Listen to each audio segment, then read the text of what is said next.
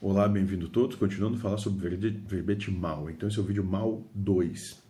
E o mentor da casa foi dizer o seguinte: Quando um entre vocês se questiona se está trabalhando para o bem ou para o mal, buscou antes um sofrimento, que é a percepção de um sentimento. E a gente tem que, a gente tem que tem que desmembrar o que ele está dizendo, porque ele está dizendo muita coisa em muito pouca palavra. Tem que entender primeiro o processo mental, né? que é como a gente vê as coisas, como a gente percebe dentro da gente. A vida se apresenta da seguinte forma para cada um de nós: existe um ato, que é Deus agindo, né? Por exemplo, alguém vem e faz isso. Isso é um ato puro e simples ato. Um punho fechado que, encostando num rosto, derruba a pessoa ao chão desse rosto. Isso é ato.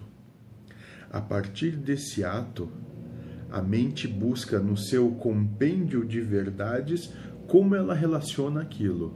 Ah, ela está relacionando que não é mais um punho, é um soco que vem. E esse soco, aí a partir disso, ela já, ela já estabeleceu a verdade. Foi um soco. Depois que ela estabeleceu a verdade, ela tem uma proposta emocional para essa verdade.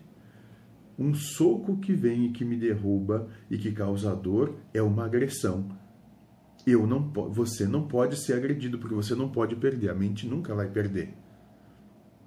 Né? E depois dessa proposta, depois dessa desse julgamento que ela dá, a proposta emocional é a seguinte: sofra porque você foi agredido, você perdeu, você levou derrota. Sofra.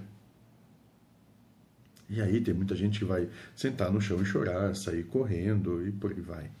Onde tudo que aconteceu foi que uma mão encostou num rosto. Essa é a percepção da maturidade emocional. Não se deixar levar pelo julgamento que a mente te dá. Não se deixar levar pela proposta sentimental e emocional que a mente propõe. Pois que ela sempre vai te propor sofrimento. Seja feliz.